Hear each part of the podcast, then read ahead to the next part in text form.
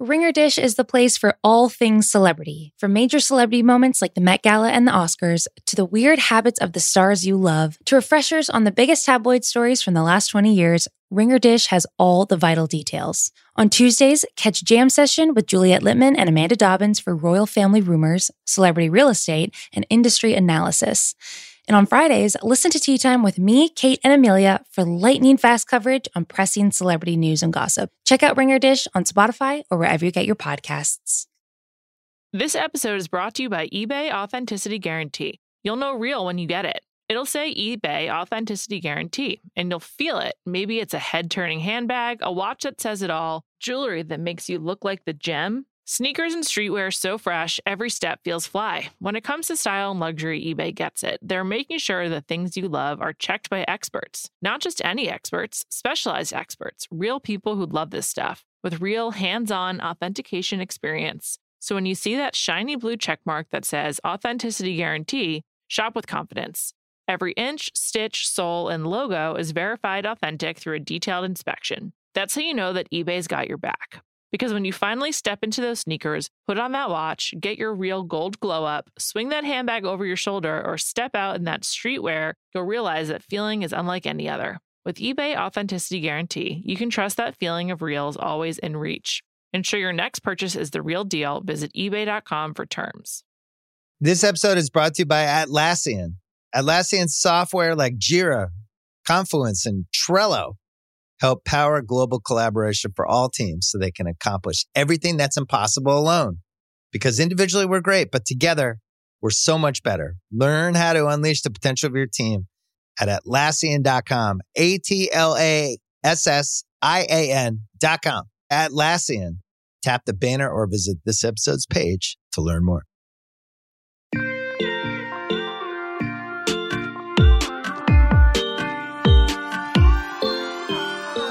Hello, and welcome to Every Single Album Taylor Swift. I'm Nora Princiotti. I'm a staff writer at The Ringer. I am here with Nathan Hubbard, and we are here today to talk about folklore, which means that this is getting really real, Nathan. We are in July of 2020, and what a July of 2020 it was. We were in lockdown. It was summer. We were waiting to see what was going to happen. And bang, she dropped the album of the year overnight. Good, I'm on some new shit. Been saying yes instead of no. It was summer. It was allegedly summer, but we got like an oasis basically in, as you just alluded to, what turned out to be Taylor's third album of the year winning album, which was Folklore, which came out July 24th and just made what was a pretty crappy summer for a lot of people briefly better and brighter and more fun for a little bit or a long time if this record stuck with you as much as it did, I think, with both of us, right? It did. You know, when we think about Fearless, it beat Beyonce to win Album of the Year. We think about 1989, you know, there was a little bit of of competition with Kendrick.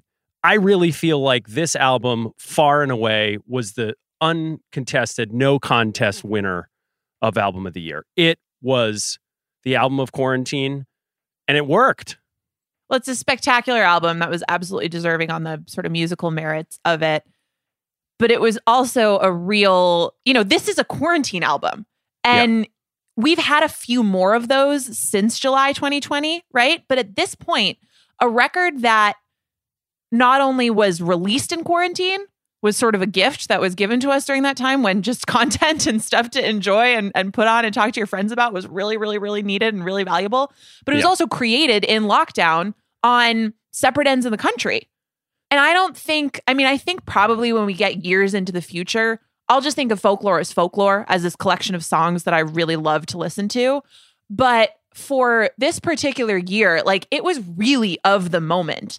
And I think that's important because in in the creation of it, it wasn't just that they figured out, and when I say they, that's Taylor, that's Aaron Dessner, that's Jack Antonoff, that's some sound engineers and mixers like Laura Sisk, we'll talk about later. They were able not only to just like create this in quarantine and figure out how to get over the obstacles that that presented. I think for Taylor, a lot of it was really liberating right? Because she got to use this sound that she loves that maybe she wouldn't have gotten to put on if she'd had to think about touring and singles and an album rollout in the traditional sense. Is that right, do you think? Yes, she's sitting around her house thinking about, probably listening to albums from the National and Bon Iver and the Big Red Machine stuff, which we'll talk about the influence going forward. And on a whim, she reaches out because she doesn't have anything to do. She's in lockdown. She reaches out to Aaron Dessner and says, Hey, would you be interested in collaborating? And he sends her a hard drive full of files that he's been creating, not sure for what, maybe for the National, maybe for Big Red Machine. And within hours, she starts sending back vocals and lyrics over these songs that they've created. And whoom, we're off. We got an album.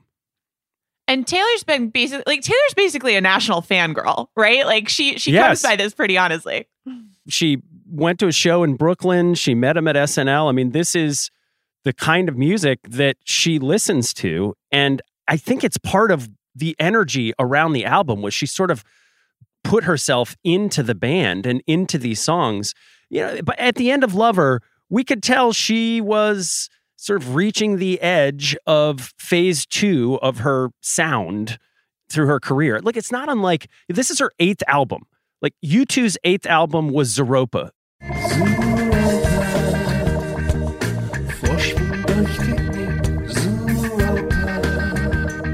That was a format shift.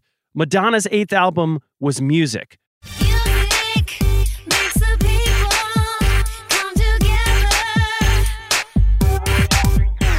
That was Right. also a genre shift. It- it's kind of been the bane of the great one's creative output.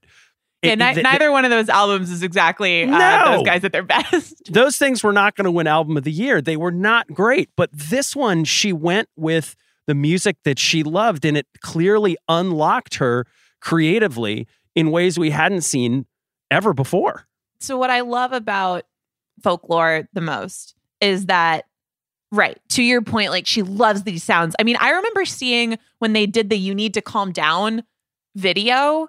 I remember seeing an Instagram post from Anthony from Queer Eye where it was like a photo of him and Taylor and they were sort of like looking at each other with excited surprised faces and the caption was like you love the national I love the national so it's like this goes way I mean it goes back way beyond that for her I think she had a she had some of their stuff on a playlist that was like songs Taylor loves in 2017 right To understand this album, you have to listen to the National. And in particular, you've got to hear the album I Am Easy to Find, which sonically she was obsessed with. She was also obsessed with the short film by the same name that the National did the soundtrack for. That's a Mike Mills film about a woman's life from birth to death. I'll come to where you are alone in the quiet light. You're me. I turn and run and you're always there. All I need is a time. it's just a deeply moving film that you come away just heart wrenching and thinking about your own existence. If you haven't heard that album and seen that film, I don't think you can really understand this album. Also, you've got to hear the Big Red Machine album. Too pet and too close, too flat and. Now look at you go. when we hear a lot of sounds that get pulled from that, things that Justin Vernon of Bon Iver and Aaron Dessner of The National do together. That's the precursor. It's like the required reading to take Folklore 101.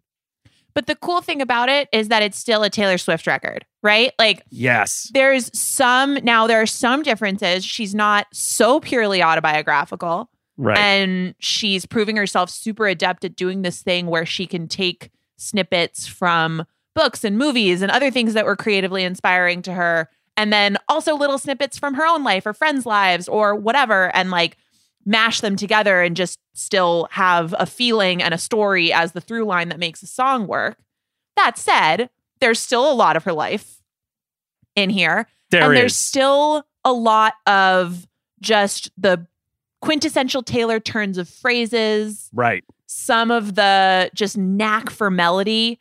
I think, and I don't want to criticate here, there was some reaction to folklore where it was like, okay, well, she's just she's she's purely adopting this sound that she likes. And that never sat perfectly right with me because I just I hear so much Taylor in this Yeah. music. It is Yes. undeniably her.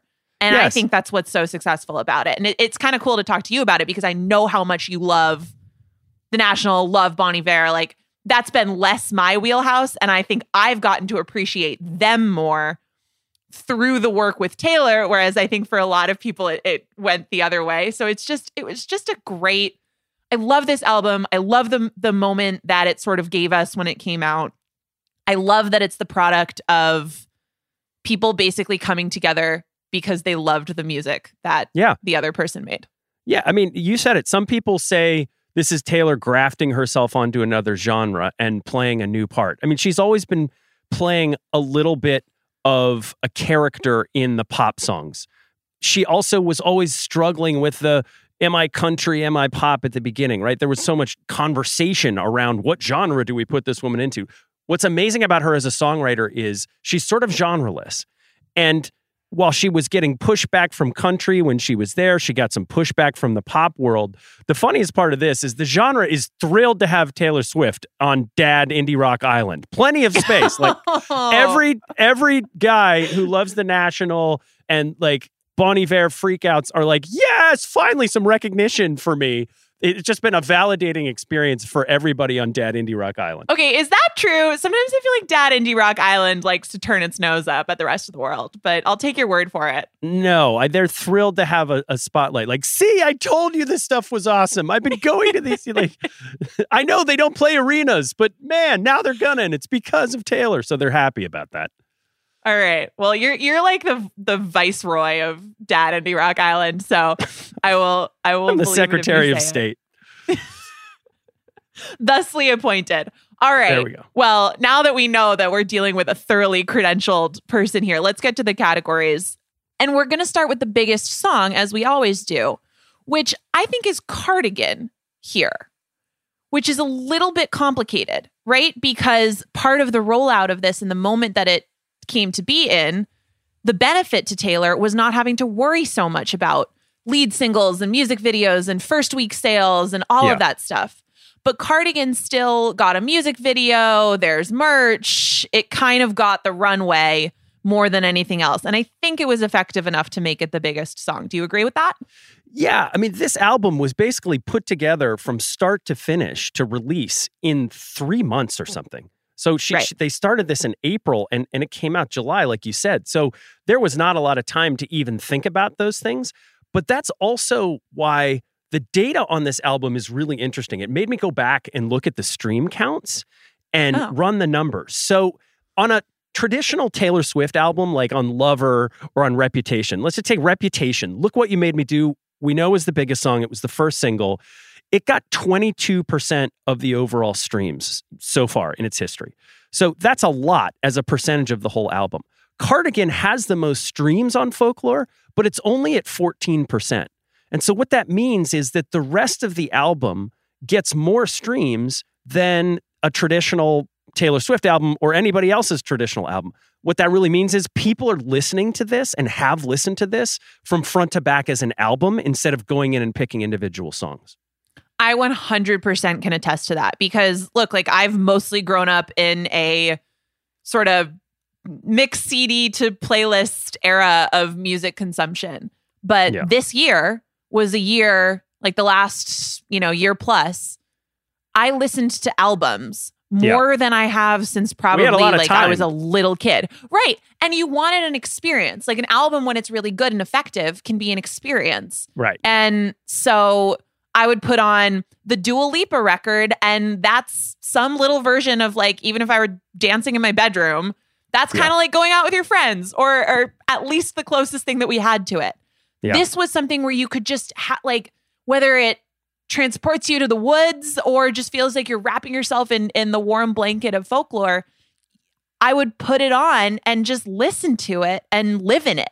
Yeah. And that was really, you know, again, like we're talking about sort of little silver linings in an admittedly very crappy year in a lot of Right. ways. Right. And that was, I think, one of them was just sort of experiencing these pieces of art as as a whole and as they were really intended to be. So that makes a lot of sense to me that that's how people consumed that.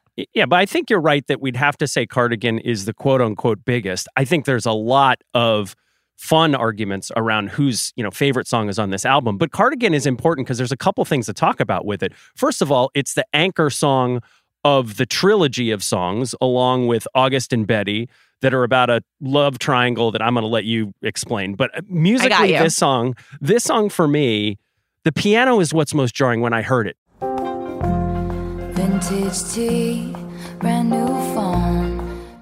That piano on Cardigan that starts it is almost identical in sound and substance to the piano that starts the song Light Years from the Nationals' I Am Easy to Find album.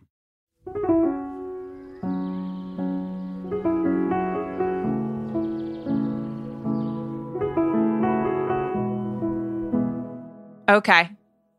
When I listen to it, I hear a lot of Lana Del Rey in the vocal. Your poetry's bad But I can't change that and I can't change your mood. Absolutely. It's got Norman fucking Rockwell all over the vocal. But this was the first track that they worked on together. He sent her the song that, you know, at nine o'clock and by 2 a.m. she sent back the full track. By the way, the video also, it's a hell of a lot like Harry Styles' Falling video.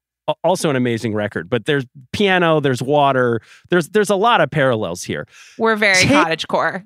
take me through the trilogy because I still I've spent a lot of time with this album, but that's one of those things where like you got to really invest yourself to understand the perceptions and the perspectives that are going on in this trilogy. All right. Well, so the the teenage love triangle, as Taylor calls it, is Cardigan, August, Betty.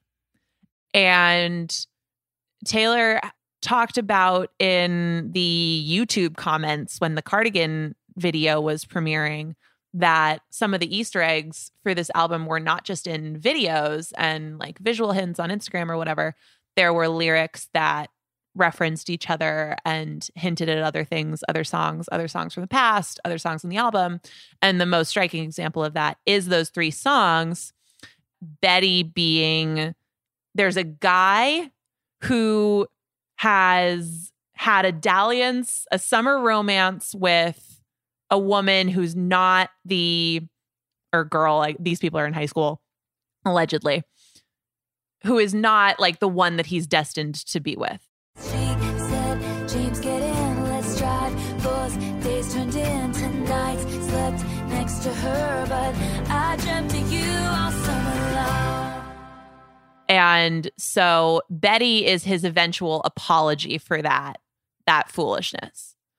August is the summer flings perspective where she's really hurt by him moving on and not choosing her and she felt like, you know, she wasn't trying to be shady or steal someone's man. She thought they really had someone. Remember when I pulled up and said, get in the car, and then cancel my plans just in case you call. Like when I was living for the hope of it all, for the hope of it all. And then Cardigan is the girl that he does end up with perspective from many years later, thinking about like, well, you kind of put me through it, but we're good now and this all worked out. I knew you'd miss me once the thrill expired, and you'd be standing in my front porch lot, and I knew you'd come back to me. Okay, so we have the name James, we have the name Betty. There's also Inez. Those happen to be the names of Blake Lively and Ryan Reynolds' kids. But what does this all mean? Right. Okay. So there's a couple different readings of this. And I'll say right off the bat for everybody, internet's going to internet, and the internet has interneted pretty hard with this trilogy in particular. Mhm. One of the reasons because being that James, traditionally a man's name, but also sort of part of Taylor's name because she's in part named after James Taylor, also because James Reynolds, is a girl. Blake Lively and Ryan Reynolds' daughter is is a girl. There's an opening for this trilogy to include same-sex couples, which is cool. Taylor is opening the window so that this could be read in a number of different ways. Now, one of those ways is that it's been read as an allusion to something about her personal life that we're just not getting into. Nope. Because we don't know. And that's not, again, like internet's going to internet, but it's just not a part of our project, but it is something that's taken on a life of its own with these songs. The thing that I think is actually more interesting about it, a lot more interesting, is one, yes, the opening up of the storyline to include different types of relationships, but also you get a different version of that with August, right? Because this is the song that's from the quote unquote other woman's perspective, or if if she is a woman, or we don't know, but she doesn't get named, which I think is really clever. Hmm. Taylor in the Long Pond session says she calls her like Augusta or Augustine in her head, but she doesn't get a name in the song, which is kind of an interesting play on that, like, you know, second fiddle in in the relationship and not being the one that ends up off with James. But I think that works so well because it's really sympathetic to the quote unquote other woman, which, like, let's think back to Better Than Revenge, right? Like, you didn't do that. Yeah. You don't steal someone's man. Right. Taylor's grown up so much and she has such a more like sympathetic understanding of no, the the protagonist in August wanted this type of happiness for herself and was trying to get it and wasn't doing anything wrong and actually probably got hurt as a result of part of this. And her ability to capture that and to have so much empathy for that character is really cool, I think. So she shows a lot of like there's just a lot of possibilities to lay over these three songs. Obviously, again, some of them are probably more appropriate for corners of Reddit than they are for this podcast, but there's other ones that I think are really ripe for discussion. There's a lot going on here. I feel like we need a slideshow to explain it, but here we are. I think we're going to move on from there. I will say, I have to acknowledge this. I like the song Cardigan. Of the trilogy, it's my least favorite. Yeah. I I'm with you. love Betty and I love August. So the placement of Cardigan is a little. I'm with you. And accordingly, when she played this on the Grammys and you thought she did Cardigan, she went into August and we were gearing up. Haim was right there in the room, so they could have been the backing band on Betty. But she went to Willow from Evermore instead. I don't under if you're going to create the trilogy and you're going to do the first two, why not just finish it with the third? Because, like you said, Cardigan otherwise isn't necessarily my favorite song from this album. I would have loved to have heard her play a lot of the other amazing songs on this album. Whatever. Well, there's a couple other songs that did do really well from this. The one in Exile also were top tens. To your point about people sort of experiencing this thing as a whole, and also people who love different genres being able to access this from different points, whether it was interest in Taylor, interest in the National and Big Red Machine and Bon Iver. Exile was promoted to adult alternative radio. Betty went to country radio. Mm. There was like, is this an indie record? Is it still pop? Is it alternative? Is it whatever? Like, I don't really care. No, I just think that the magic of it is that so many people could get on board here. Yeah, I mean, listen, indie rock dads care. They want to. They want to have the genre for them. But yeah, I don't care either. Indie Like rock it's dads care. it's it's such a dumb conversation about the genre because the whole point of this artist is that she creates for any genre. She is a songwriter at the core. And what's fun about album number eight, and we're going to talk about album number nine, and what I'm sure is going to be fun about album number 10 is that she can take these songs and port them into all different formats. And as she has continued to get better as a writer, and in particular as a vocalist, she picks these formats that can accommodate what she's really good at. and because she is a talented enough lyricist and songwriter and also just personality Yeah. they remain taylor swift songs like that is what is so important to me and that's a good segue into talking about track five which Oh, is my tears ricochet You know I didn't want to have to haunt you, but what a ghostly scene. which Yeah. is one of those examples where it's like yes taylor had done a lot of drawing from movies she was watching and books and all this other stuff but Yeah. this one is about scott borchetta and it is personal and to me it is spectacular do you like this song nathan I do. I love it. She sandwiches this Jack song uh, Jack Antonoff produced this one in between some of the work with Aaron Dessner. And so there's sort of a purpose to it. Look, it is a remake of Delicate from Reputation. All night, your hands up in my hair. Echoes of your footsteps on the stairs. Stay here, honey, I don't wanna share. It is the same key, it is the same chords, but it is a gorgeous song. I'm happy to see it again. It's an embittered tormentor showing up at the funeral of his fallen object of possession. I'm looking at you, Scott Borchetta. Yeah, it's really, I mean, one of the things that I think is so cool about this song and then Mad Woman, which is the song for Scooter, Right. is that she's writing openly about this thing that is ultimately a business situation. I think that's very, it's very cool to hear people express that stuff. Not that, like, you know, I love relationship drama just as much as the next girl, but yeah. it's really cool to hear that stuff processed through incredible songs. And what I love about those two songs is that Taylor knows she has an incredible piece of leverage and power in these fights, in that she is the creator of the art. Right. And that's not to say that people who, you know, are in Scott Borchetta's position or in a scooter like position, like that's when it's going well, like that's really important work. But she has a card in her hand that is I create the things that move people and that they care about and that they'll Yeah. fight for. And so that line,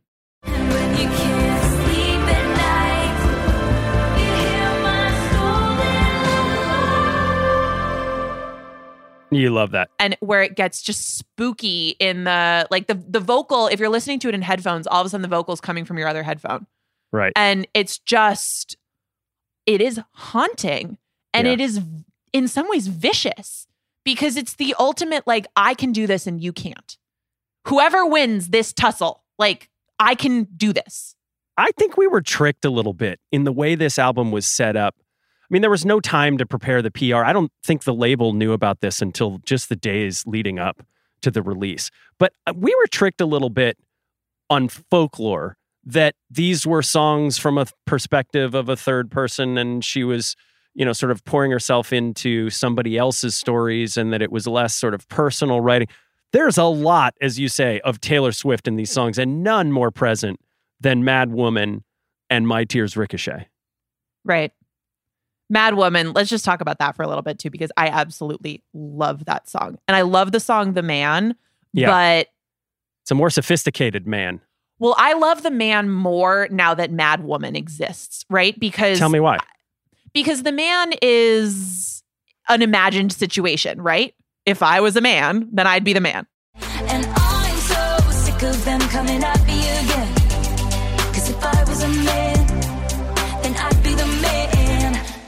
This is real. Like Mad Woman is the real expression of, as Taylor says, female rage. What did you think I'd say to that? Does a scorpion sting when fighting back? Which, Yeah. when Lover came out, they leaked, or not leaked, they gave a few lines from the man to, I think, Vanity Fair. It was for some magazine piece. And I remember reading them, and it doesn't really give you a hint of what the tone of the song is going to be or whatever. And I was just so excited to hear that song because I wanted to hear her do that. And I will be honest, initially when I heard The Man, I was a little disappointed because it wasn't that. It really grew on me. The Man is now one where like I have to be very careful if it comes on in the car because one time it was playing and I looked down at my speedometer and I was driving like 95 miles an hour and I was like, I'm normally a very safe driver, but I was like, whoa, we need okay. I guess we Yeah. have some feelings to work out here. We have a lot of Taylor Swift car issues with Nora. We, we have to be very maybe. careful about putting this stuff on in the cars for you. You've had to pull over before. Remember Cruel Summer? He made you pull over. Like, what, what, are we doing? We might have to ban Taylor Swift while you're driving. It Could be a hazard. I just get really into it. And sometimes I'm like, what's going to happen? I've never been pulled over. And I'm always kind of like, what's going to happen Oh, if I have well, to be like, now you jinxed it.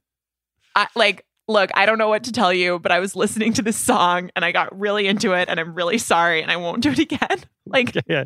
that's going to have to be my message to the cop. But anyway, Good the- luck with that. The man has grown on me a lot. I just had to adjust to it was different from what I was expecting. What Yeah. I was expecting was Mad Woman. So then when that hit, I was like, "Oh, let's go." And Yeah. that's absolutely one of my favorite songs in the album.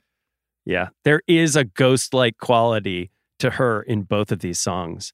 One of the things about Mad Woman that I love is a fun fact is that I think her house in LA is very close to Scooter's house in LA. And so that part about her seeing the face on the neighbor's lawn, I think is a very real reference to the fact that one or the other passes the other's house on the way home. What do you sing on your drive home? Do you see my face in the neighbor's lawn? Well, and that lyric comes right after What Do You Sing on Your Drive Home? Yeah. Which again is such a knife. Like, that's such a good line because it is the ultimate trump card of I write songs and you don't. I can sing my own stuff on my drive home. What do you do? She's a killer. All right. But she did not have to be a killer all by herself on folklore. No. So we're getting to most important collaborator, which is probably, I think we should talk about a bunch of people here. We should probably just say as a banner up top, like it's it's Aaron Dessner. Aaron Dessner Aaron is the answer to this, right? Yes. You've spoken as the Secretary of State of Indie Dad Rock Island. there's no doubt uh, that the president is of Indie Dad Rock Island is the most important collaborator here. But I think you and I both would say that there were a couple of people behind the scenes who also deserve a shout out because, for example, Jonathan Low mixed this record. And even on Lover, where she didn't work with Max Martin, Serban Ghenea is the guy who mixed that album. So he's been doing a lot of the work on her pop stuff. This record sounds different and there's more space and there is more space for her vocal which is important because i think you're going to tell me who else was a really important collaborator Yeah. So Laura Sisk did the setup of Taylor's studio, in home studio, literally in her bedroom. kitty committee the Kitty Committee Studios. And she did the engineering of Taylor's vocals, not only setting up the place where she recorded them, but then engineering them in the, the aftermath. I'm just turning into a giant Laura Sisk stan. Like she was at the Grammys. she looked great. She had this like awesome pink silky mask that I was obsessed with. She just seems really awesome. And she seems like someone who's really become part of the inner circle. And I love how the vocals sound on this album. In particular, she just keeps all the breath, right? Yeah. Like you can hear her intake oxygen. My twisted knife, my sleepless night. And it's so close to you. Like you feel like she's sort of breathing and singing in your ear almost Yeah. when you're hearing a lot of these songs. And I, I give Laura Sisk a lot of credit for that. Again, it seems like, I mean, for goodness sake, like Taylor trusted her to come into her home in the middle of lockdown and right do all the stuff in her bedroom and set it up. So yeah. Well and she's done a, she's done a lot of work with jack antonoff on some other projects but recording vocals is a really intense process. It's usually the last thing that you do on an album. And for the artist who's singing like you're you're sort of it's the most vulnerable moment because the vocal makes or breaks a track like that. And a lot of times you're by yourself in a sound studio the producer is in a control room on the other side of some glass. You're surrounded by all of this acoustic paneling, and it's almost claustrophobic. You feel like you're in this cave. sure. And when, and when you can't lay down the right vocal, it can go wrong. It can be really frustrating and hard. You're going over and over and over again. You can sort of lose the plot. What we know about Jack and in particular Laura is they bring the artist into the control room. So they're literally there with them. It makes it oh, less of a Oh, so lonely cool. experience. And in this case, she's sitting there inside of Taylor Swift's bedroom, probably with her cats. And that's part of that intensely intimate sound that we get all across folklore. And intimate is such an instructive word there, right? Because they did that even though it was the opposite of intimate, right? Everyone was like thousands of miles away from each other, Yeah. including, I think we should use this as an opportunity to talk about exile a little bit because Yeah. another collaborator here, Justin Vernon, aka Bon Iver. Wait, hold on. Let's get this straight. Dessner is the president of Indie Dad Rock Island. Yeah. Justin Vernon is the god of Is the indie god? rock- Okay. Yeah. All right. Of, of the universe. This is a non non secular island. Yeah. This song is spectacular. I think I've seen this film before, and I didn't like the ending. Yeah, it is. I'm not going to lie to you. When I heard that she had collaborated with Justin Vernon, like it, it was this was the song that you wanted to hear. And the first you lit swing- yourself on fire and ran around screaming. That's yeah, what you did. Yeah, yeah, but but the first pass through this, it's sort of less bony very than you were expecting. I mean, Justin Vernon's bass voice sounds like Eddie Vedder. I think I need to find a bigger place. Cause when you have more than you think, you need more space. Like if you go, it does. If you go listen to like Society, like his solo record, it sounds like Eddie Vedder. And so much of the work that Justin Vernon and Bon Iver do are, are his high sort of falsetto. So it, it's Right. sort of shocking to hear. And for me, it took me a little while to really fully embrace the song is like, oh wow, I get it. The more you listen to it, like that first verse, you know, this is a broken love song for sure, but I think that first verse is maybe about Nashville and the state of Tennessee where she first injected herself politically. But it's the end where they're going back and forth, the call and response of you never gave a warning sign.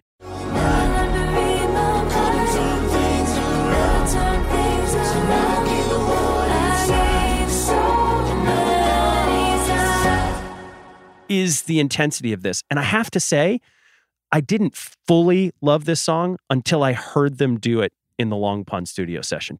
I think I've seen this film before, and I didn't like the ending. You're not my homeland anymore.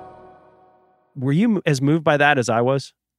Yeah, it's incredible, especially because Justin's got like the full face covering and you just you feel the big Wisconsin energy coming through. Big but you're Wisconsin. also you just have them going blow for blow and Yeah. what is and I'm okay. So if, if you're the Secretary of State of Indie Dad Rock Island, like I am the queen of Taylor Sing First Island. Right. She doesn't do it here, but this one, I have to be honest, does not bother me because by the end of it, they are punching clearly in the same weight class. And Right. you have that back and forth where sometimes they have the same line and they're just singing different harmonies together, but then it Yeah. starts to layer and it's you never gave a warning sign. I gave so many signs. Yeah. Sometimes the when they trade lines, what just gets me is that sometimes like Taylor's vocal will come in a little bit sooner than you think it's going to. It's not like a neat he sings one, she sings one thing. So it's like sometimes they're a team and then sometimes they're fighting and then Yeah. sometimes they're interrupting each other. Yeah. Yeah. And they are such equals in that. You can like feel how devastating it would be, whatever like real life situation that would pertain to, just two people who are kind of tied together, but are also just warring with each other. Yeah. That it takes away any sort of like Taylor, don't play second fiddle to someone on a song because Yeah. I just don't think there's any way to argue that she's doing that here. No, I mean, look, it, if you're going to knock the song, say it sounds a lot like the last time from Red that she did with Gary Lightbody and Snow Patrol, but it, it- it's but different. the end part of that song, which is, Is- what's great. yes, is the back and forth.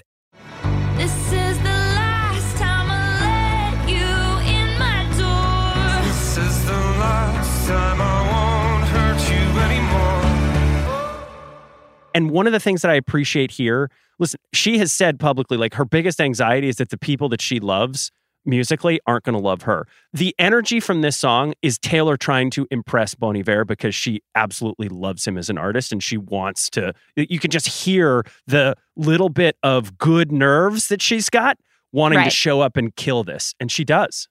I became such an Aaron Dessner fan in the Long Pond Sessions video because she's still in that place of like not really being willing to be like, I'm Taylor Swift and people are going to want to work with me because she's Yeah. talking to Aaron and she's like, I just didn't even want to say it because I was so worried that Justin was going to say no and he was going to Yeah. hear the song and then he wasn't going to want to be on it. And Aaron's just like, yeah, I had a feeling he was going to be pretty inspired by it actually. And you're amazing. Yeah. So Yeah. it did not really surprise me that he wanted to jump in and be part of this and and just him like course correcting her a little bit and being being like, yeah, actually you're You're a songwriting badass. Yeah, Like, right. Pl- and there's plenty of space at the Dad Indie Rock Inn, like a lot of vacancies. So, Taylor, if you want to come, we've got a nice suite for you, please. There's an inn now. Uh, there's all kinds of things.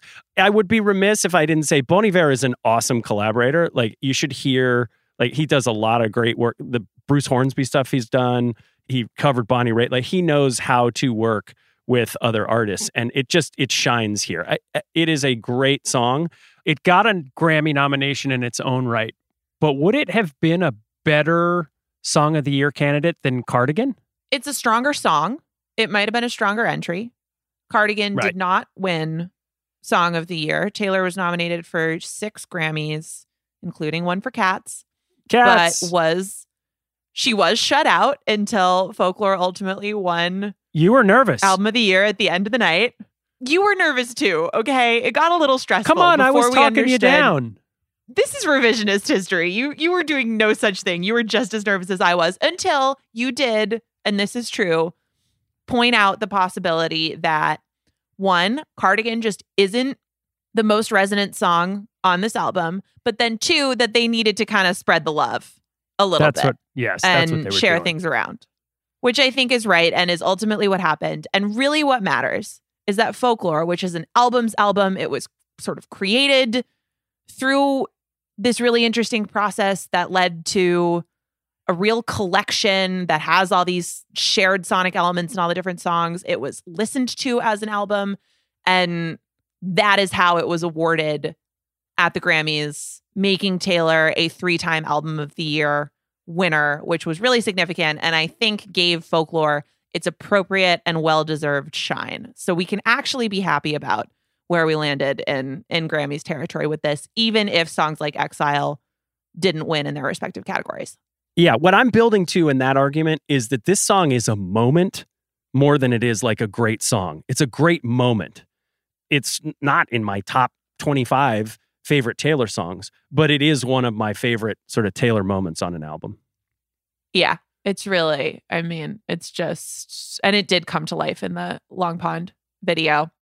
This episode is brought to you by eBay Authenticity Guarantee. You'll know real when you get it. It'll say eBay Authenticity Guarantee, and you'll feel it. Maybe it's a head turning handbag, a watch that says it all, jewelry that makes you look like the gem. Sneakers and streetwear so fresh, every step feels fly. When it comes to style and luxury, eBay gets it. They're making sure the things you love are checked by experts. Not just any experts, specialized experts, real people who love this stuff, with real hands on authentication experience. So when you see that shiny blue checkmark that says Authenticity Guarantee, shop with confidence.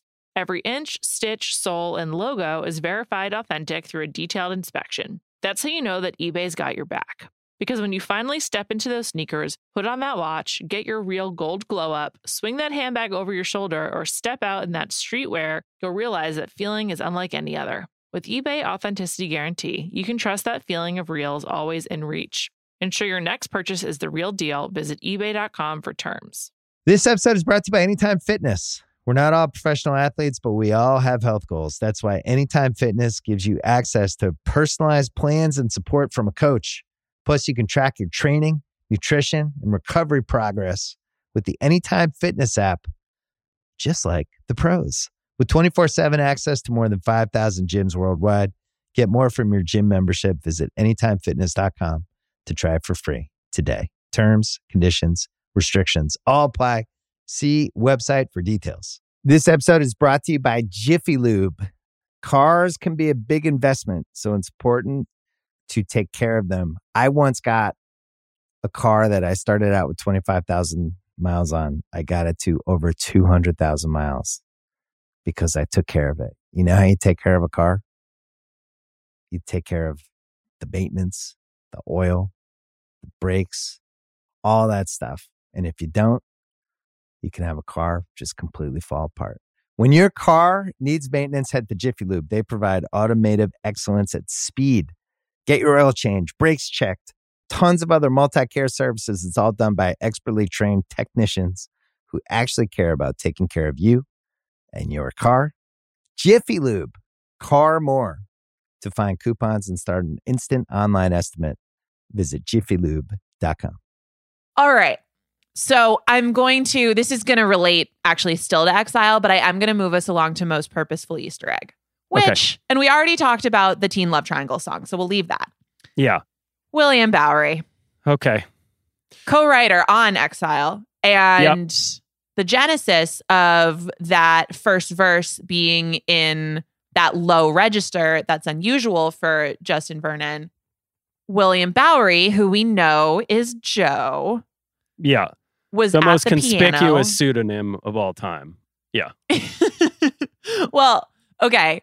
It's a conspicuous pseudonym because Joe's grandfather was a composer and a music teacher, and his name was William. And then All right. Taylor and Joe potentially met and definitely both went to the same Kings of Leon show after party at the Bowery Hotel in New York in 2016. They were not necessarily like together or hanging out, but they were both there and there's photos so people know. So William Bowery, people figured out pretty quickly was likely to be Joe, and then Taylor confirmed it in the Long Pond video, even though Jack Yeah. Antonoff like tried to keep the bit going, and she was like, the bit "No, no, going. Yeah. And I think Aaron Dessner had sort of denied it or, or claimed ignorance about it. it. It was obvious to everybody. And it's kind of cute. Has anyone ever been more uncomfortable than Aaron Dessner, like having to sort of lie to the press about some Taylor Easter egg thing? The attention is not what he wants. And so he's like, I don't want to be in this world. Please stop Like, asking "Ah, me. I, I don't, I don't know. It's some guy. I don't know. Yeah. I mean, his DMs must be so full of insanity. Just like all the killer. was Karlie Kloss in the studio? I know she was there. Just insanity. Yeah, but listen, we got to give him credit. He's won award on his way to an EGOT. I don't know that he's going to get any further than that, but he's got the G. Uh, William Bowery does, Joe Alwyn does, because he wrote this song and, and, and a number of others on this album. And it's cute because they were locked down. He's clearly got a musical ear and, and can do this well. And I mean, it takes a lot within a relationship to write songs together. I mean, that's a that it's pretty noticeable that Taylor sort of walked into that and allowed that to happen. She's kept some walls up uh, in other relationships in that way. Yeah, well, and and also had times when that went awry. I'm looking at you, didn't. John Mayer. Well, I was thinking, I was thinking Calvin Harris and that. Yes. but uh, Yeah. I think we know that she and Joe are on a little bit of a different plane than that. For Um, sure. I still think Taylor's more likely to EGOT than Joe, even though like that's counterintuitive, right? Because he already has a Grammy. I think she's more likely to win an Oscar.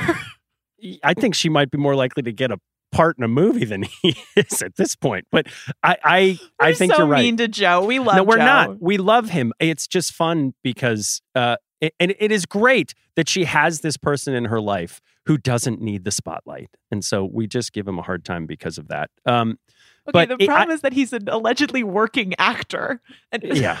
which Yeah. tends to come with some degree of spotlight. But Joe manages to have have threaded that needle, and we support him for it. We do absolutely, and he is clearly a good songwriter because Taylor doesn't jump on you know the songs of everybody that that walks in the room. So he was sitting there at the piano, right, and she was like, "Wait a minute, what's that?"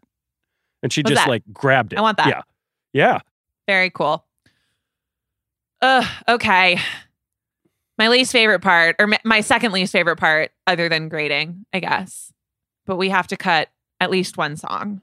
This is not a painful exercise for me. It really isn't. I hoax Always painful for me. hoax doesn't grab me. Your faithless love's the only hoax I believe in. She wrote the one and hoax right at the end of the cycle and used them as sort of bookends on the album. The, The one, one- grabs me. It grabs me. I love the one. It's like the only banger that you could possibly call a banger on this album. And it's a great reset.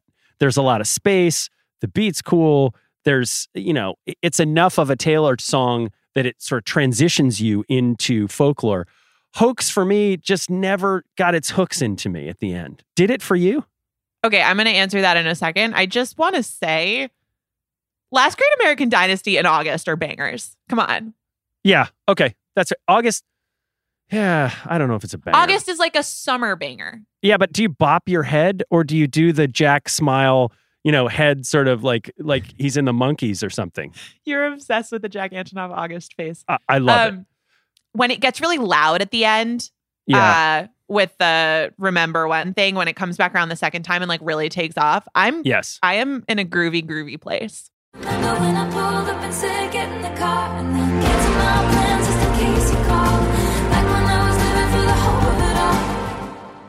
Yeah, uh, look, and what's cool about that line where she says, "Remember when I pulled up and said get in the car?"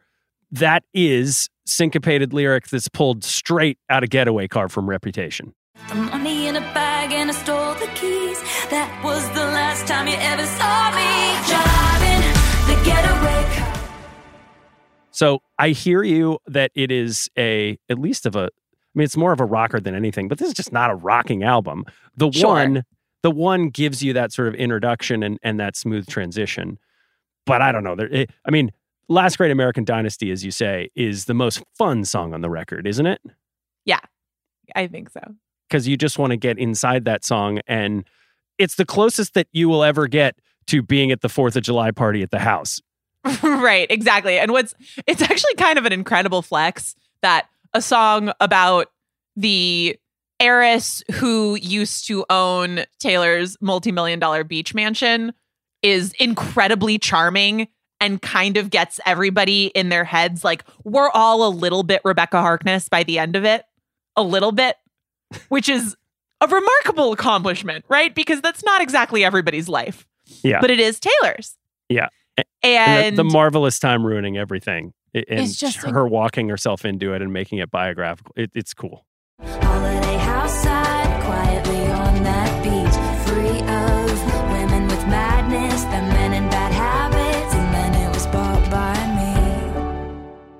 It's so cool when it comes back around and she i mean she talks about that in in the long pond where it's like the country music trick where all of a sudden it's like surprise it was me!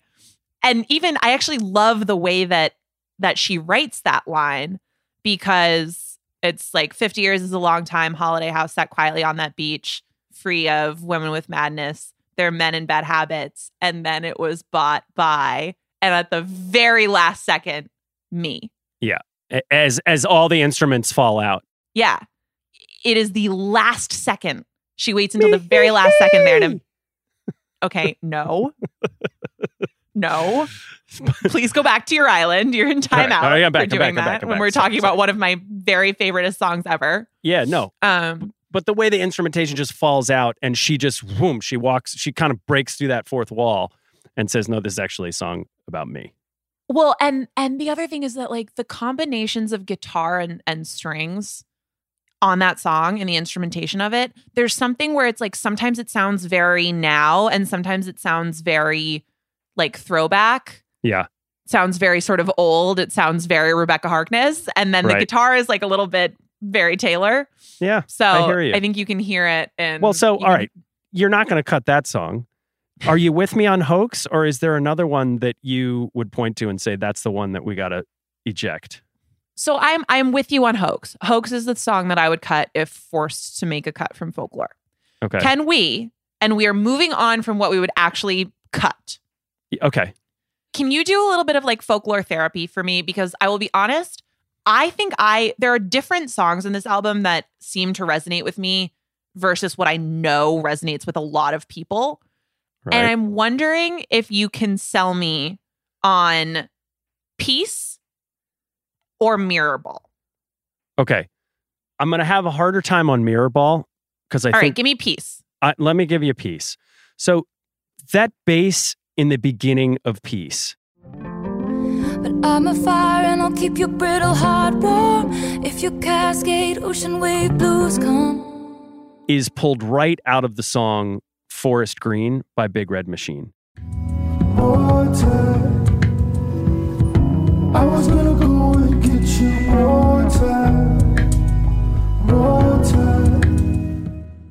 Okay. And this song in particular was very, very special to Aaron Dessner.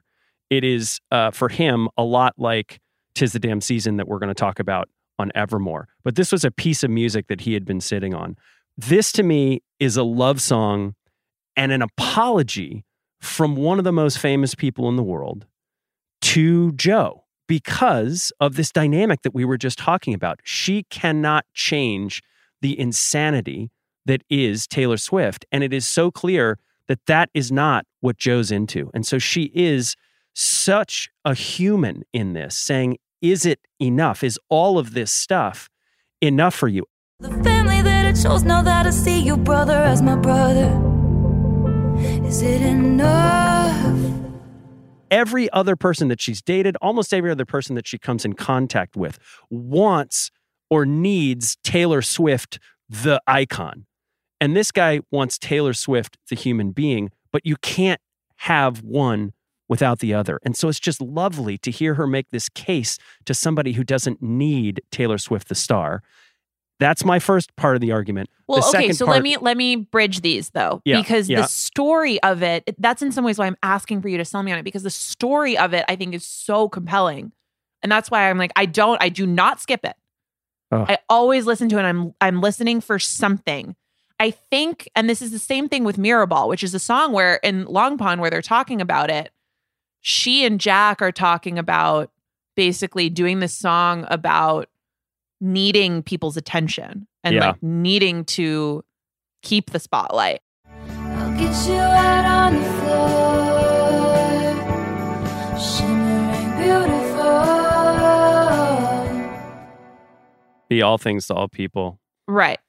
And they say, she says something like, that they were talking about, like, is this too real? Is this too honest and raw? Is this too just like my sort of deepest insecurity and, and need to please people reflected in song? And I think that's fascinating. And some of Yeah. the lyrics are spectacular.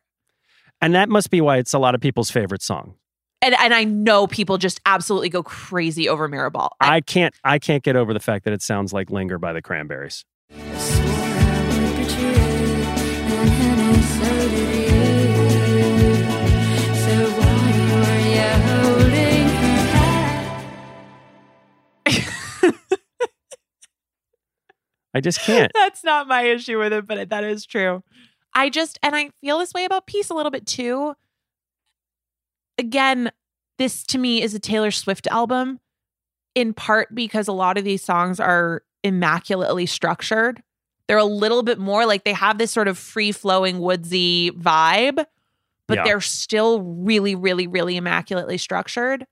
Sometimes I get I get lost in peace. Like I don't quite know where I am in the song sometimes. And Ugh. and Mirrorball I have a little bit of that with too, but I still I like I enjoy listening to both of them. I just know that they don't hit me the same way that they hit some other people. I think yourself included on peace at, at least.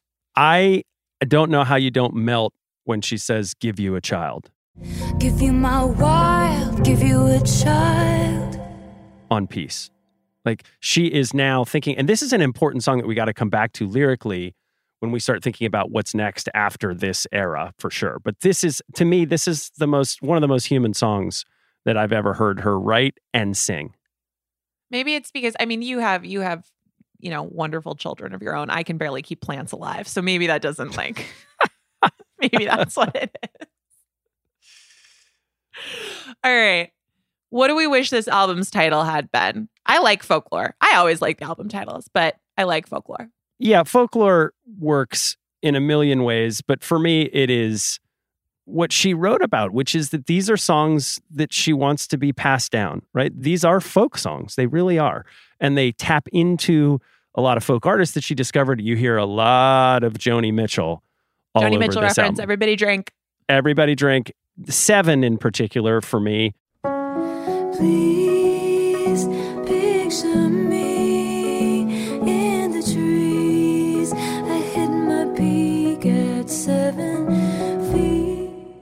the way that her voice bounces from low to high register and back down, all those vocal mannerisms and, and melody drops from the high register, that's Joni Mitchell on Blue. It's California, it's Case of You, it's All I Want.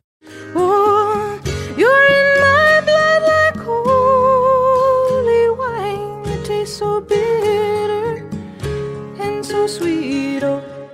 love but in the yeah, I do too. But in the liner notes, she says these songs are yours to pass down, and and for that reason, you know, this is the perfect name for an album.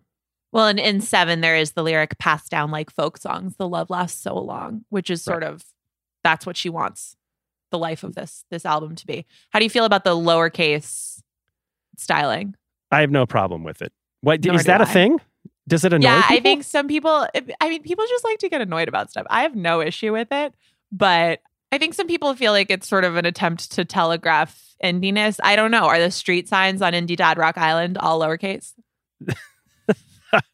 I never come out of the castle to see, so I wouldn't know. The one thing I have to ask you Oh, is excuse me. should this have been called Woodvale? Oh my gosh. Well, it was, right? It Right, was called right. Woodvale for a time. Right. That was Taylor's secret Th- code name That was the William Bowery of folklore. of folklore. But then our girl gets a little taste of her own medicine Yeah. when the watermark that says Woodvale accidentally gets on the real art that people see. Right. And all of a sudden, all of the Swifties, because they are nothing if not dogged, Yes. see Woodvale and start speculating that either once Evermore came out, it was maybe Woodvale is the third of a trilogy of albums, Right. or that it was going to be the album name and then wasn't, or just that Woodvale is It's basically is an some international incident. Yeah, it's an international incident. She has to come on TV to, to answer the question of, right? She used to go on Jimmy Kimmel and basically be like, it's not a thing. It was just my code name. This got out of hand, but it's sort of my fault. I tend to be sort of annoyingly secret agenty about um, dropping clues and hints and Easter eggs, and it's it's very annoying, um, but it's fun for fans and it's fun for me because they like to pick up on things. And then sometimes um, I take it too far, and I make a mistake. I have no sympathy for Taylor in this moment. She brought this on herself. Yeah. Sorry. When you poop the bed, you have to sleep in it. That's what happened here. And uh, I'm glad that it became folklore because it's a better name than Woodvale for sure. What did you find about this on the internet? Well, yeah. So Woodvale is a good little bit of internet research, but we mentioned that Kitty Committee Studios is Right. Taylor's house in LA is credited on the album as where she recorded the vocals. She actually did it. She did them in her bedroom, the little studio that she and Laura Sisk set up.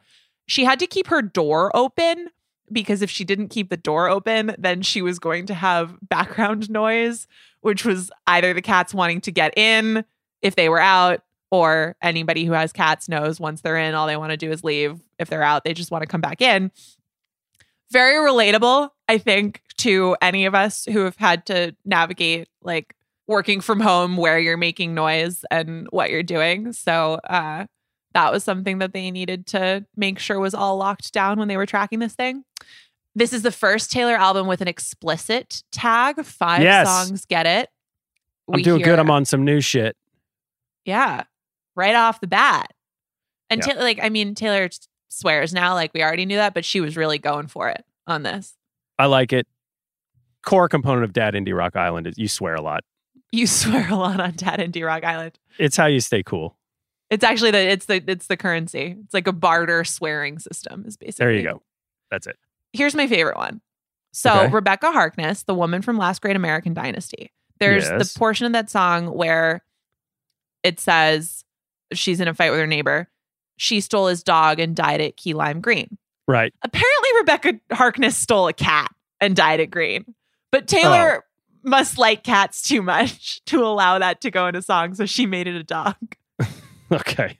So she she re, she used some alternative facts to protect the cat nation. I, I get I get it. I guess Uh, maybe Yeah. I'd do the same. Yeah. In reverse as a dog person. yeah, just you know, a little artistic freedom. Well, Rebecca Harkness owned the house that was the site of the Tom Hiddleston moment. So for you, what is the Tom Hiddleston Award on this album for showing the work? All right. So we talked about this a little bit when we were talking about biggest song and Cardigan. My theory on why Cardigan was the single and the music video and the choice for all of that stuff, even though it is, even though I like the other songs in the trilogy better and think there are just Does this have so to do with Carly Kloss? Okay, no, it doesn't have to do with Carly Kloss. It has nothing to do Okay. with Carly Kloss. Okay, continue. It has to do with the cardigan itself, the piece of merch Uh-oh. which I have to tell you, So I have some feelings about this cardigan. Mainly that because it existed, they like shoehorned this song into being this big deal song when maybe there might have been other choices for that.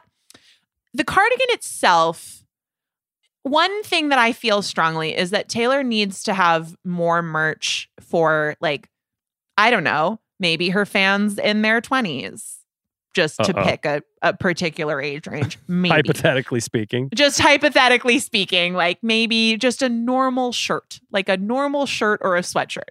Because the cardigan, it's a little too cutesy for my taste. It has like a lot of stuff going on. Uh, the person who really cannot handle this cardigan is my mother. What? She calls it Cardi B minus. No. Mom. How could you? She really like it doesn't really. Uh, I, Cardi I don't B understand minus. why she has such an issue with it. But she called me once and she was like, we were talking about folklore, and she was like, that cardigan. And I was like, yeah, it's not my favorite song, but it's nice to listen to, whatever. She's like, no, no, the cardigan itself, it's ridiculous. I'm like, okay, you're a little out of control with this. She watched the Capital One commercial too many times or something. It's looking kind of chilly out today. What am I gonna wear? I think I'll go with a cardigan. It definitely is something that can fuel a whole lot of Taylor Inc. I mean, there's a lot of sales. It was given by one of my daughters to the other daughter for Christmas. It shows up in the the commercial. I mean, yeah. You think okay? So your theory is we leaned in heavily to cardigan because of the merch, because of the Cardi B minus. 49 buckaroos Oh, home Ship- slice okay. plus shipping, probably. All right. Well, hey, that's the genius of Taylor Swift. How else is she going to make money? It's it, it's not from all the streams of folklore. I don't I don't tour. begrudge her being a smart businesswoman for for a second.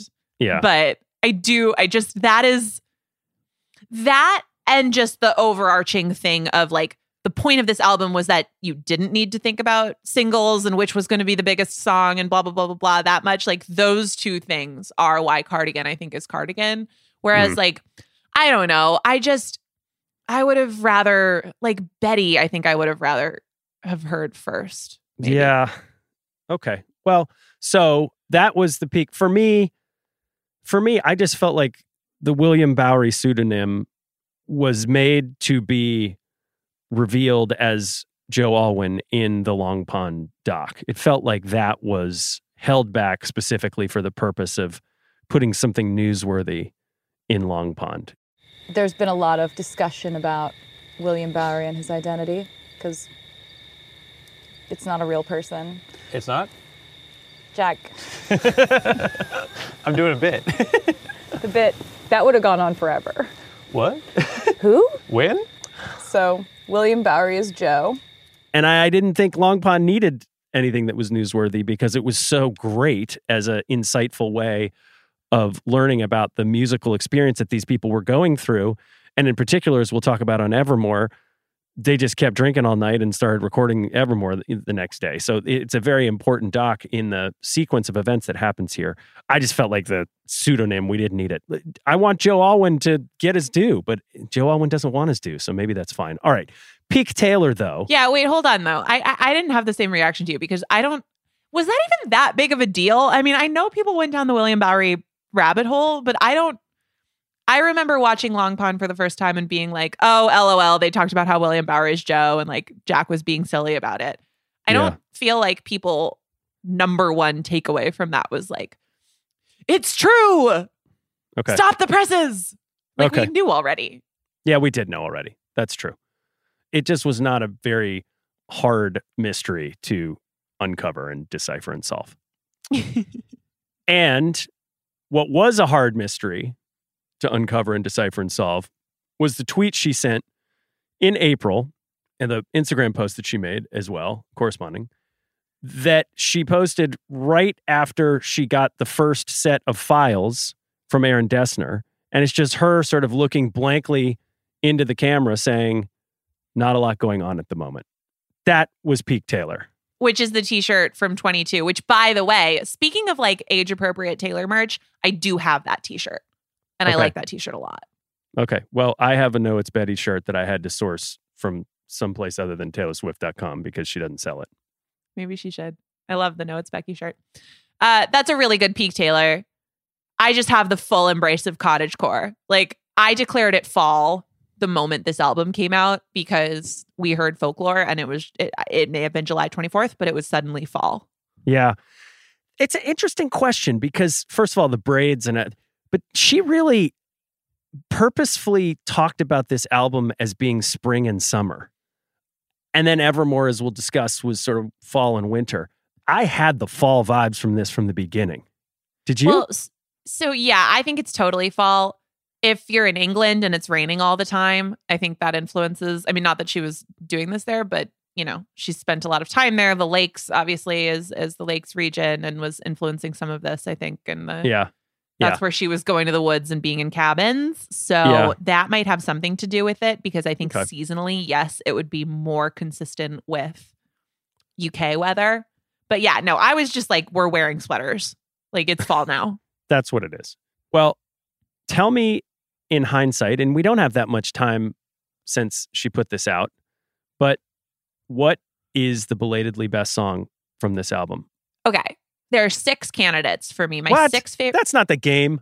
Okay, I'm just gonna make it the What game is that? because you know what? You're cheating at I this don't. game. I don't. I don't. You have no jurisdiction over me from Indie Dad Rock Island. I can do whatever I want, and I'm going to tell you that the six songs that I just like would uh, invade Indie Dad Rock Island for are "Last Great American Dynasty," "My Tears Ricochet," "Mad Woman," Seven, "August," and "Betty." I think that my favorite among them is "My Tears Ricochet." Wow. But that says a lot about this album that you have six favorite songs and it's hard for you to pick your favorite, doesn't it? It's it's a it's a whole mood. there i mean so the idea of like no skips is sort of if i ranked i mean how many songs does taylor have is she's in like a 100 and she's getting close to like 150 at this Yeah. point if i ranked all of the songs we would be in the probably 140s by the time we got to songs that i like actually choose to not listen to Okay. so we are grading on a real curve here Yeah. but this album truly like it's just a vibe. I don't skip songs on it. And I don't, I mean, I, I don't want to spoil our grade here. I don't think it's like the best thing that she's ever, ever, ever done in her entire life. But it was the meeting of just like art that everybody loved. She's playing with sounds that are super meaningful to her and are exciting for her to be a part of.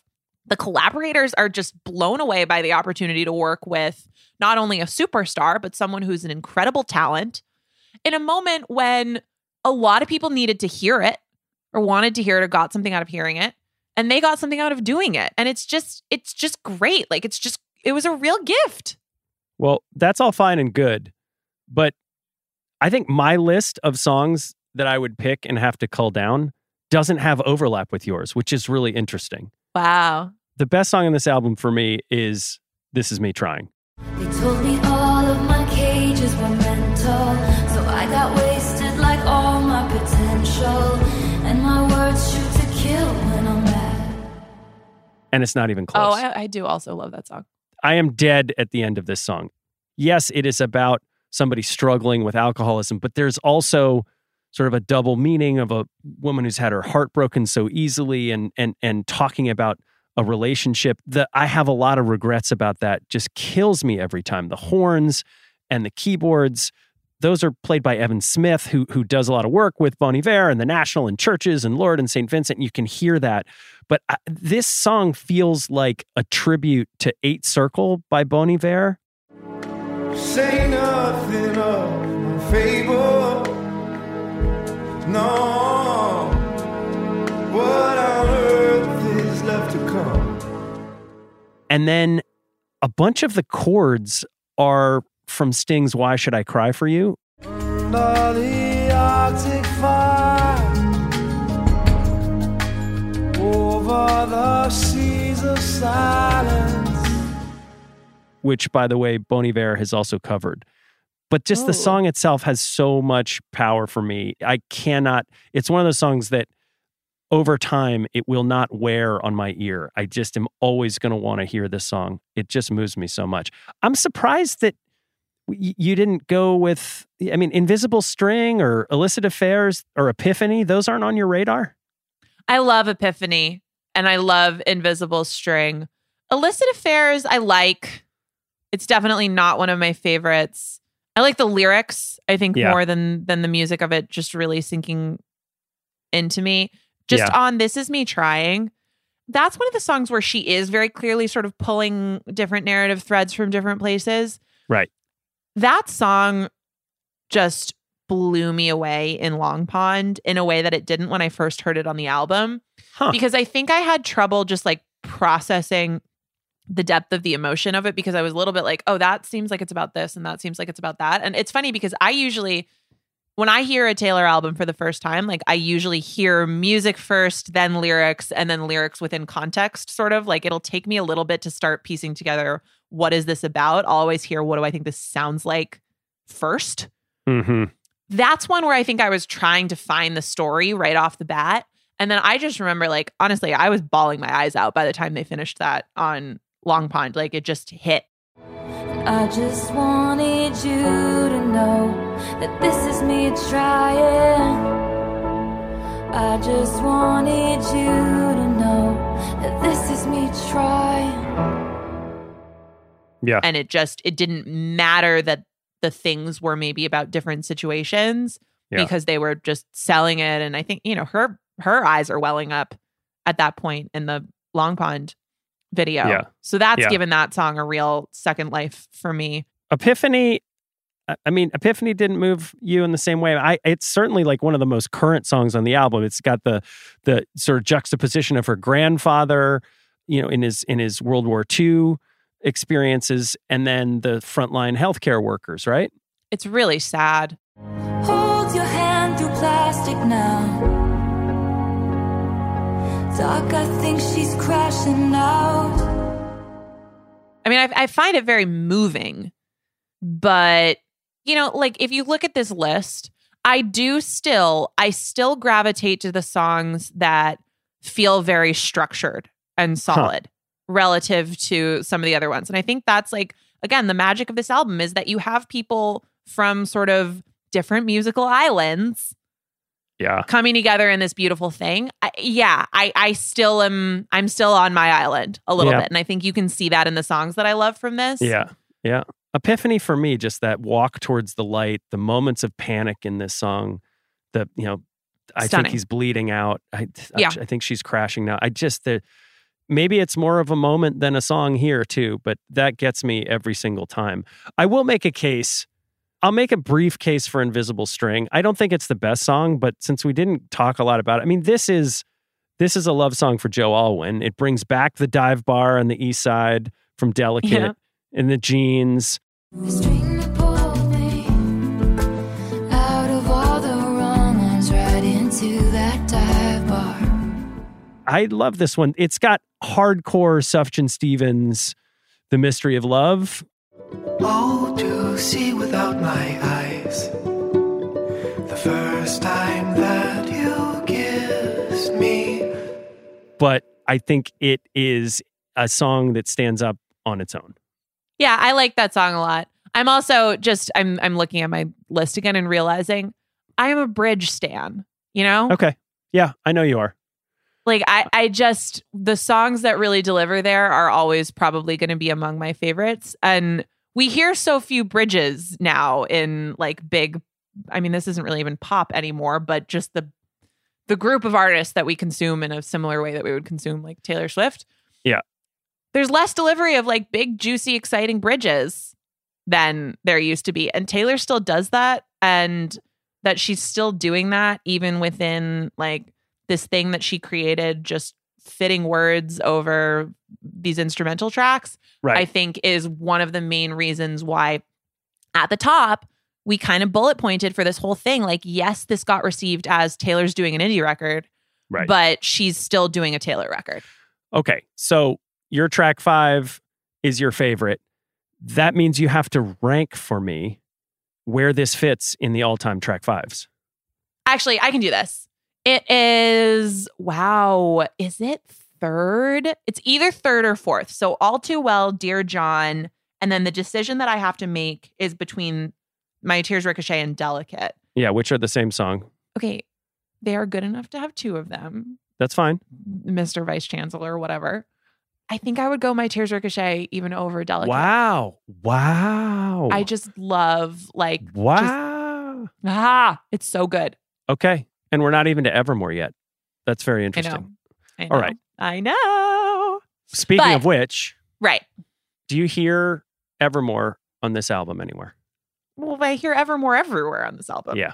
The whole album is really the next album appetizer, isn't it? It's it's not even really an appetizer. It's like when you're eating at the airport and you're like, no, just bring it out whenever it's ready. Like, I gotta I gotta go. Let's do. We're gonna do all of this at one time. Yeah.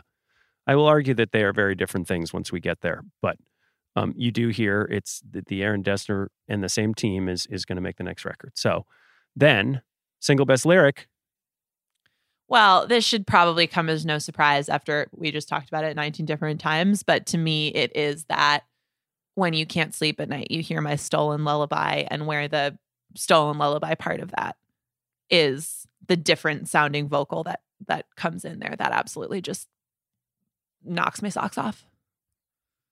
Okay. I can't argue with that.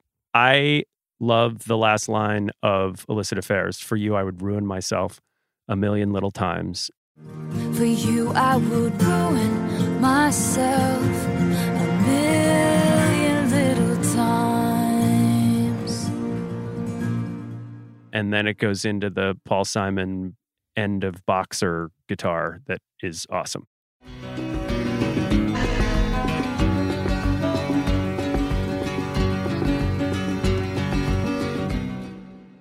That song had me at it didn't have me at hello, but it had me at goodbye, which is the last line in the in the song. I will also give a shout out to, I mean, there's so many moments on Last Great American Dynasty that could be in this category because they're just so fun. But the use of the word marvelous Yeah. that was first used in Starlight, which is For the Ethel Kennedy. Ethel Kennedy song. And I said, Oh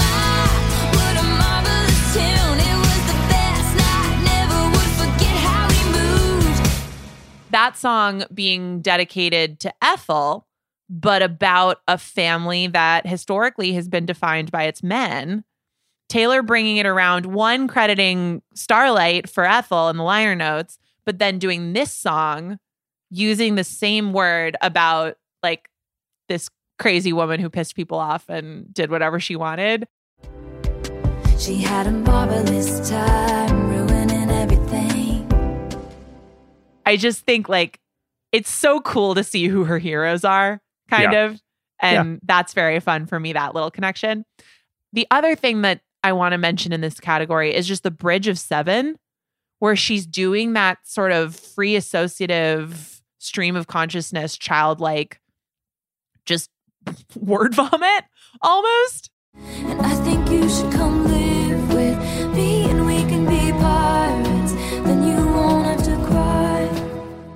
I think that is so it's haunting and it makes you I mean that song I'm like I not that I don't care more so than a lot of Taylor songs where it's like oh who is this about? What is this about? What situation is this about? Where it's like a celebrity or a boyfriend or whatever.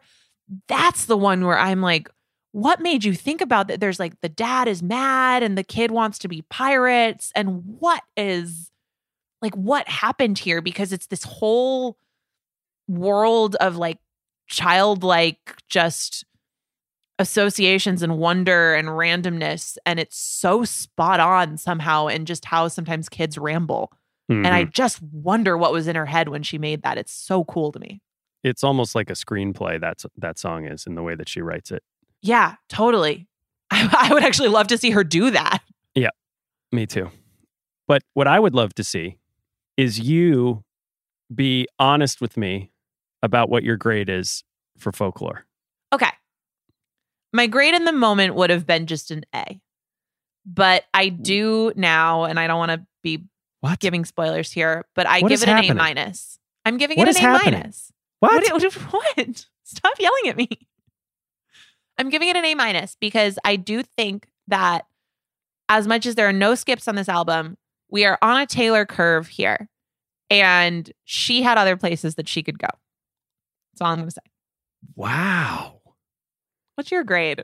That's really surprising to me. Listen, this was a no contest album of the year Grammy. The third No contest. time that she's won it, it puts her in rarefied air on the Mount Rushmore of artists who have won this award three times. It puts her alongside Frank Sinatra, it puts her alongside Stevie Wonder, and it puts her alongside Paul Simon as the only four artists ever to win Grammy for Album of the Year three times. Like Paul Simon, like Paul Simon had to go to South Africa and immerse himself in an entirely new genre of music to get his third Grammy. And that is a little bit like what Taylor did. I just think, as a collection, as an album, this is a fantastic piece of work that will sort of historically be remembered as the album of a very significant moment in human history. And so I give this album a solid through and through A. I'm with you on your logic. I'm just saying that we are on, as you just so expertly illustrated, a curve for an all time great here. And I know that as spectacular as this piece of work is, there was more she could do. That's all I'm going to say. It's a little teaser. She's getting the hang of it. It's a teaser for what's coming up next. We have one more album to talk about. Oh, It's going to make me kind of sad. But yeah, before before I start spoiling too many secrets, I guess we will have to leave it there and when we come back, we're going to talk about Evermore. This has been every single album Taylor Swift. For Nathan Hubbard, I'm Nora Princiati. We'll be back on Monday talking about Evermore, which means that we are almost to the end of our journey.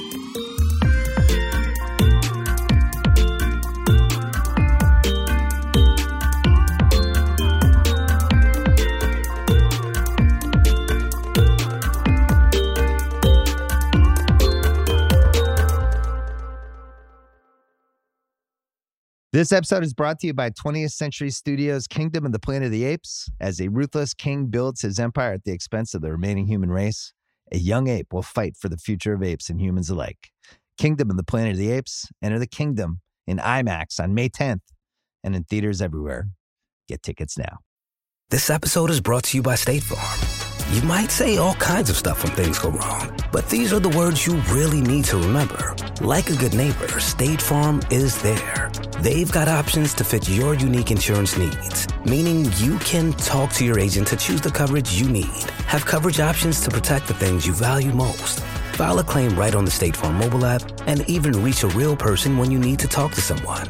Like a good neighbor, State Farm is there.